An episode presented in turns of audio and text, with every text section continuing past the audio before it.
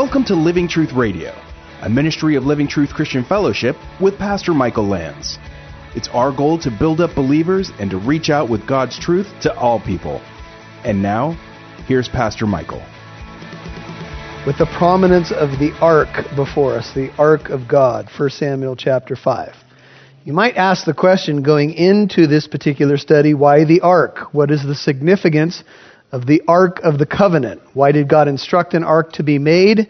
Why was it constructed in the way it was with the gold and the angel's wings touching and the mercy seat and so forth? And we do know that one of the things that God conveyed through the ark was his presence.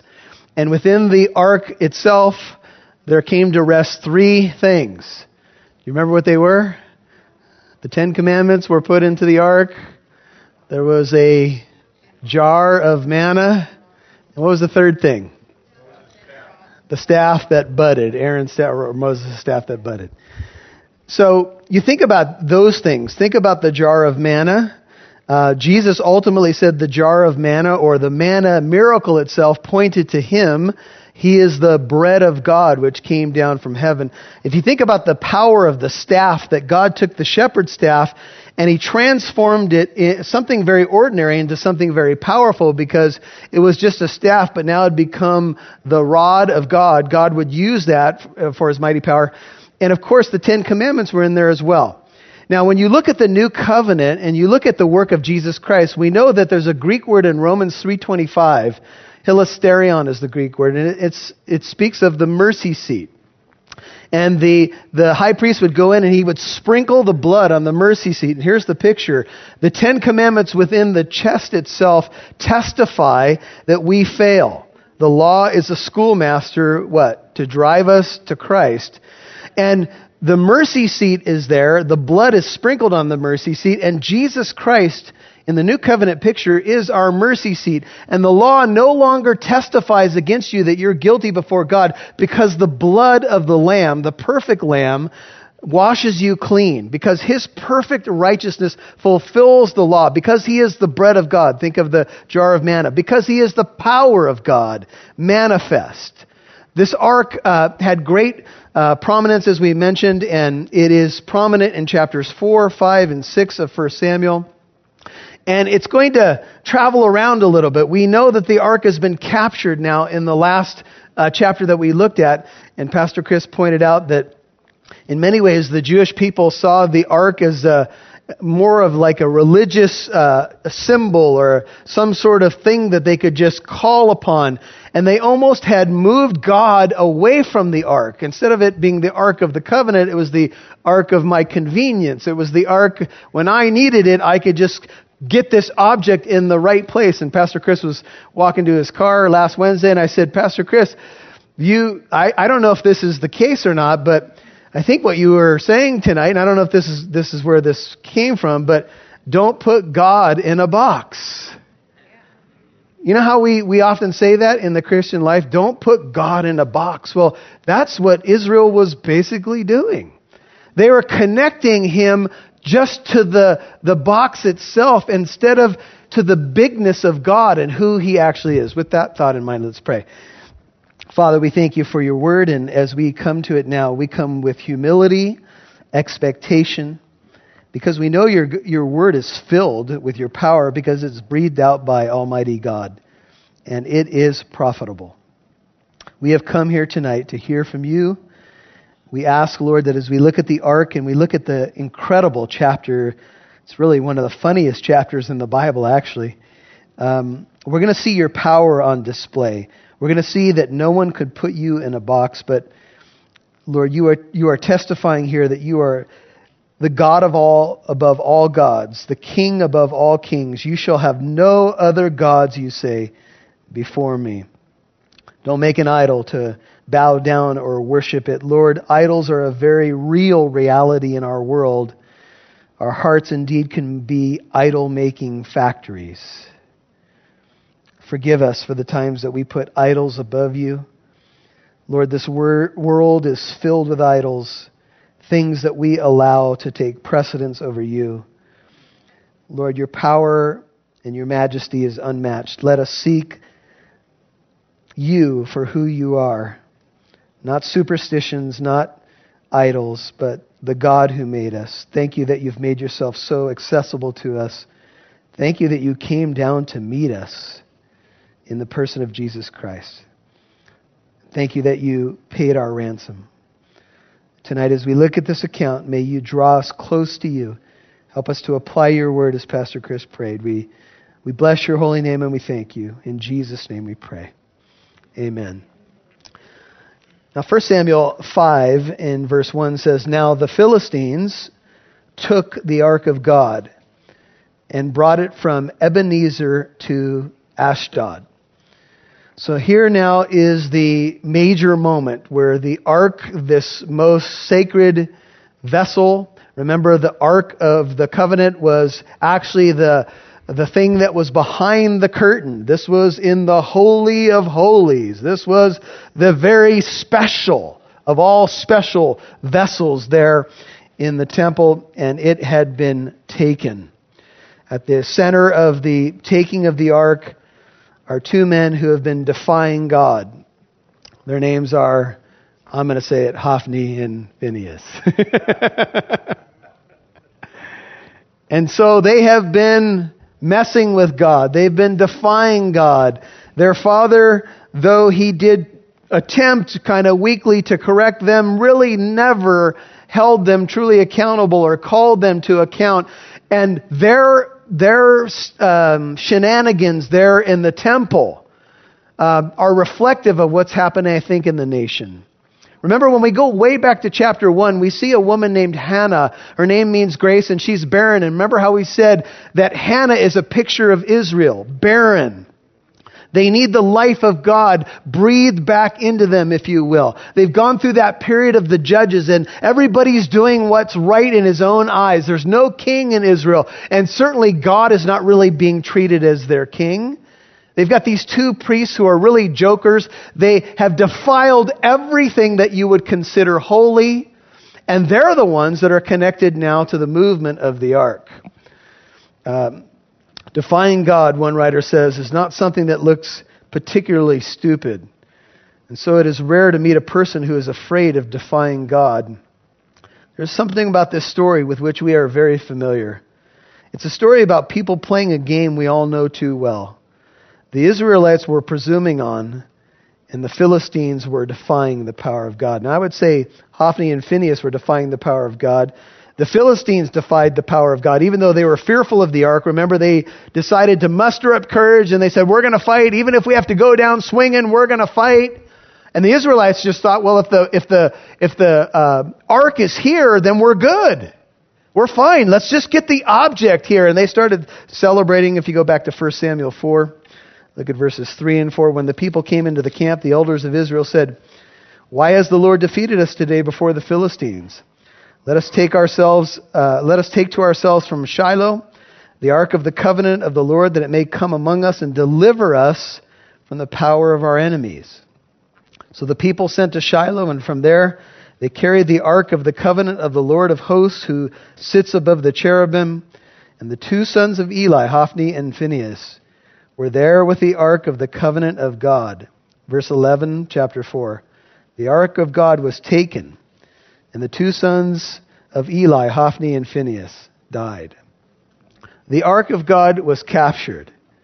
And it was taken, if you'll notice in uh, chapter 5, verse 1, the Philistines took the ark of God. They brought it from Ebenezer to Ashdod. Ebenezer was in the western foothills of Israelite territory. Ashdod was about 30 miles to the southwest, close to the coast, and in the heart of Philistine territory.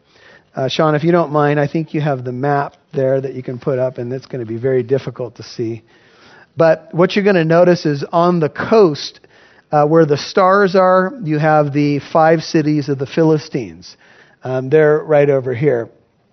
And what's going to happen is basically the ark is going to make a bit of a circuit into these Philistine cities. And they're more on the coast. And remember last week it was pointed out to us that they were, the Philistines were a seafaring people and they had these different cities and they had lords over these different cities. And so the Philistines, 1 Samuel 5 verse 2, took the ark of God and they brought it to the house of Dagon, 1 Samuel 5 2, and they set it by Dagon. Now in Daniel 1 verse 2, it says, And the Lord God gave Jehoiakim, king of Judah, into his hand, into Nebuchadnezzar's hand, along with some of the vessels of the house of God. This is Daniel 1 2.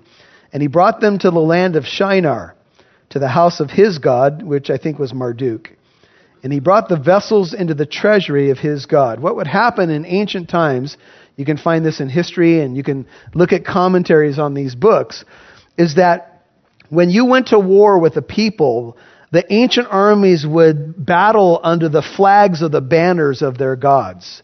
When they would march on each other, they would be holding flags or banners, but their flags or banners would depict some image of their God.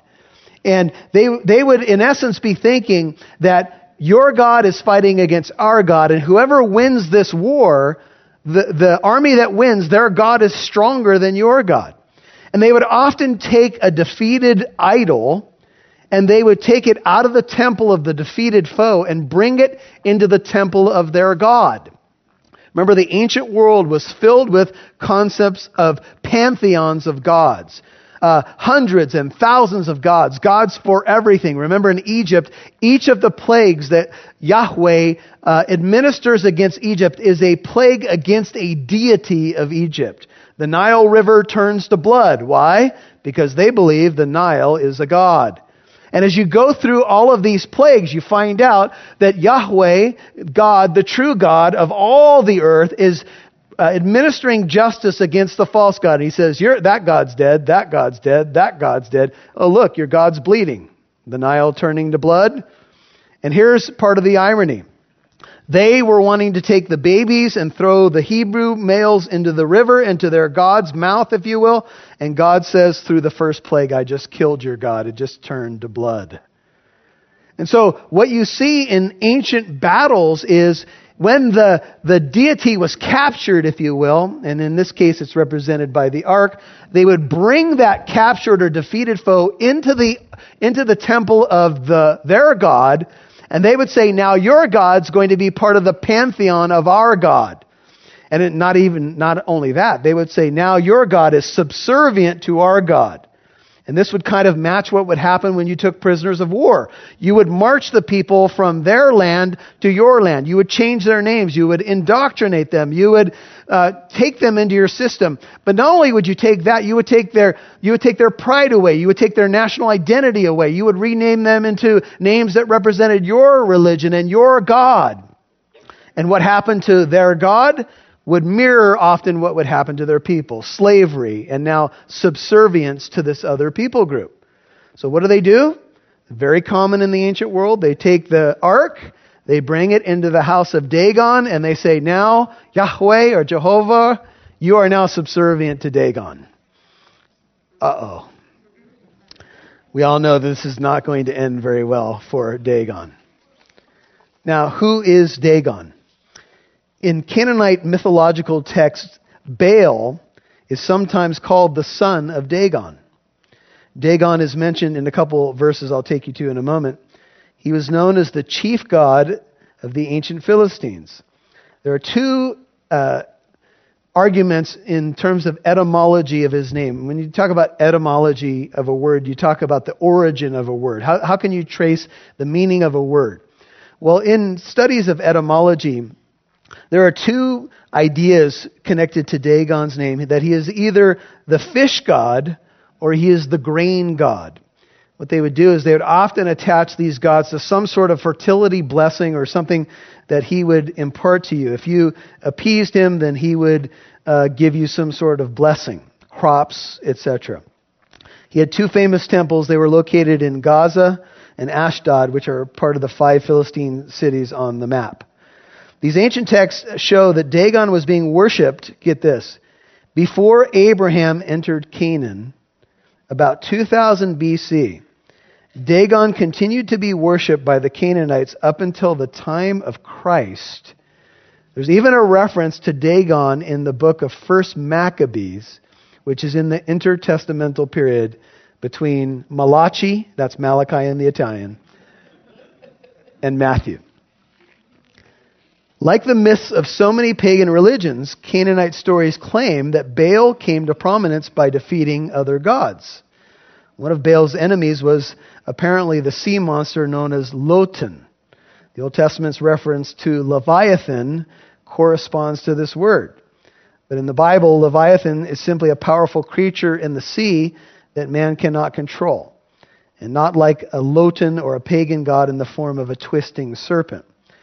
Baal's mistress or lover was known as Anat. She was the goddess of war, love, and fertility. She was the virgin goddess who conceives and was also the victor over Baal's enemies. Now listen to this because Baal's supposed to be the son of Dagon. With the help of Shaphash, the sun or luminary, Anat rescued Baal from Mot or Mot, the god of death. Her victories in battles were vicious. She is described as up to her hips in gore, with the heads and hands of her enemies stacked high. Uh, one rendering of this says that she would stack the palms and heads of her enemies. If you've read this story before, you know that the second time when Dagon falls in his temple, all that's left of him is his uh, torso. He has lost his palms and his head has been chopped off. Do you think God has a sense of humor? I think he's taking some of these pagan false stories and saying, Oh, you think you had victory over your enemies in this way? Let me show you what's happened to your daddy, Baal. I just cut off his head and his palms are gone. Uh, I want to say a word about the sad reality of the Coptic Christians that were uh, slain by ISIS. Um, it is a sad, tragic situation that is happening in our world. And I know that many of you are praying that our government will call it what it is. I'm going to say this publicly call it what it is and wake up to what we need to do instead of dancing around the issue. Um, anyway, I'm going to leave it at that. Now, the mention of um, this particular god, Dagon, as I, as I said, if you do a concordant search on him and you take a look at verses that talk about him, there's two places you want to look. So let's go back to um, the book of Judges, chapter 16. Just, the, just go back one book, Judges 16. Look at verse 23. Judges 16, 23. Now the lords of the Philistines assembled to offer a great sacrifice to Dagon, their god, Judges 16:23, and to rejoice for they said, our God has given who? Samson, our enemy, into our hands. And when the people saw him, they praised their God, for they said, Our God has given our enemy into our hands, even the destroyer of our country who has slain many of us. The credit for the defeat of Samson under the spell of Delilah is ultimately given to Dagon. That's when all the lords assemble and God renews uh, um, Samson's strength.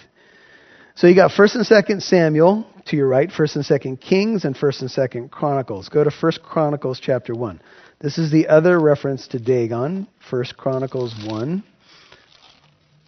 in verse uh, 1 Chronicles 1 chapter 10. 1 Chronicles 1 10 excuse me. I keep saying 110, I'm sorry. 1 Chronicles 10 verse 1. 1 Chronicles 10 1. Now the Philistines 1 Chronicles 10 1 fought against Israel and the men of Israel fled before the Philistines and fell slain on Mount Gilboa. And the Philistines closely pursued Saul and his sons, and the Philistines struck down Jonathan Abinadab, Malchi-Shua, the sons of Saul. 1 Chronicles 10:3 and the battle became heavy against Saul and the archers overtook him and he was wounded by the archers. Then Saul said to his armor bearer, "Draw your sword and thrust me through with it, lest these uncircumcised come and abuse me." But his armor bearer would not, for he was greatly afraid. Therefore Saul took his sword and fell on it. When his armor bearer saw that Saul was dead, he likewise fell on his sword and died. Thus Saul died with his three sons, all uh, and all those of his house died together. When all the men of Israel who were in the valley saw that they had fled, and that Saul and his sons were dead, they forsook their cities and fled. And the Philistines came and lived in them. And it came about the next day when the Philistines came to strip the slain, they found Saul and his sons fallen on Mount Gilboa. So they stripped him and took his head and his armor and sent messengers around the land of the Philistines to carry the good news, would you notice, to their idols and to the people. And they put his armor in the house of their gods and fastened his head in the house of Dagon. When all Jabesh Gilead heard that all that the Philistines had done to Saul, all the valiant men arose. They took away the body of Saul and the bodies of his sons. They brought them to Jabesh, buried their bones under the oak in Jabesh, and fastened, excuse me, and fasted seven days. And so Saul died for his trespass, which he committed against the Lord, because of the word of the Lord which he did not keep, and also because he asked counsel of a medium, making inquiry of it, and did not inquire of the Lord. Therefore he killed him and turned the kingdom to David the son of Jesse. I just want you to see that, if you go back to 1 Samuel, that the prominence of Dagon among the Philistines and these things that occur uh, by his hand, pretty radical. Credit is given to him uh, for these victories over God's people. And now, where is the Ark of the Covenant? It's right in the house of Dagon. the fish god. Uh, there's some history when you look at Dagon that does connect uh, the idea of Dagon to the book of Jonah. The uh, Ninevites were supposed to have worshipped a god or a goddess named Nan- Nanshi or Nanshi, and uh, this was supposed to be a fish god uh, connected perhaps to Dagon and and what's the story of Jonah? He gets swallowed up by a great fish. And there was some legend in the area that the whole, the whole area was established. Nineveh, the capital of Assyria, was established by a man who came out of the sea and taught him what they taught them what they should do. And so when Jonah shows up being regurgitated out of the belly of a fish, do you think that he's got the Ninevites' attention? Their whole life and, and religion is built upon th- these fish stories. And I, I literally mean fish stories, right? And so Jonah shows up in this miraculous way, and uh, he begins to preach 40 days and Nineveh will be destroyed. He begins to preach about the truth of the God of the Bible. The God of the Bible is a God of mighty power. The, the book of Exodus in chapter 15, verse 11 says, Who is like you among the gods after he routed Pharaoh's army, O Lord? Who is like thee, majestic in holiness, awesome in praises, working wonders?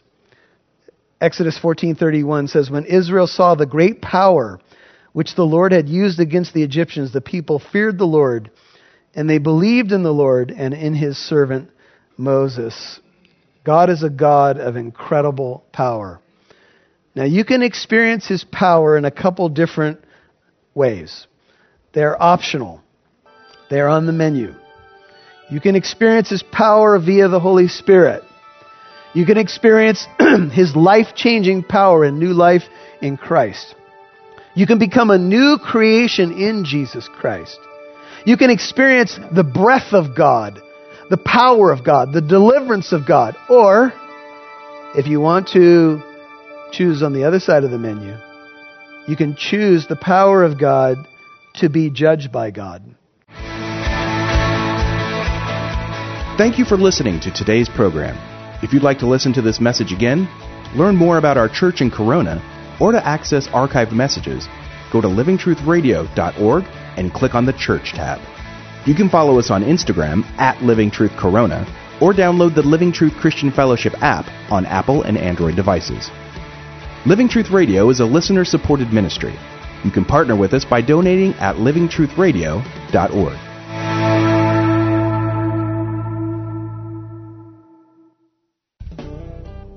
This is 1 Samuel chapter 5, and as we look at 1 Samuel chapter 5, it's it's in many ways a humorous chapter because the ark of God has been put into the Philistine temple, and the god there is Dagon, half man, half fish god, and um, he was supposed to be one of the big wigs, you know, one of the one of their uh, you know great gods, and uh, he's a god with a small g, of course, because there is no other God by nature than the true God of the Bible. Certainly, the Bible does acknowledge that there are lords many, gods many. In the Ten Commandments, God said, You shall have no other gods before me. The God of the Bible is not acknowledging other gods that are equal with him or that are even real. He is simply acknowledging that there are idols, that there are pantheon pantheons of gods in different cultures, gods and goddesses, in fact, that people worshipped and bowed down to. Very few atheists back in the day. And so what people did was they they worshiped the sun and the moon and the stars and the seas and the birds and you name it. We can see this in the life of Egypt when God brings the plagues on the Egyptians and each of the plagues is specifically tailored against a false god of Egypt. And now the the the ark of God ends up in the temple of Dagon and in a, in a humorous scene Dagon falls before the ark and uh, you know there he is broken and basically worshiping before the true God. The false God falls before the true God, and we can see the God, small g, fall. Every knee will bow, every tongue will confess that Jesus Christ is Lord to the glory of God the Father. This picture of Dagon falling before the true God of the Bible takes on a wider significance because everyone who does not bow their knee uh, and call Jesus Lord. And, I, and I'm talking about making a decision to make Him Lord and Savior of your life, repenting of your sin and receiving Him as Lord and Savior. Eventually, we'll bow before Him, but in brokenness, because He is the true God, the God of the Bible, represented in the three persons of the Holy Trinity Father, Son, and Holy Spirit. One God in three persons. Um, this is the true God. And this is who Dagon bowed before. Dagon wasn't real. His statue fell before the true God of the Bible.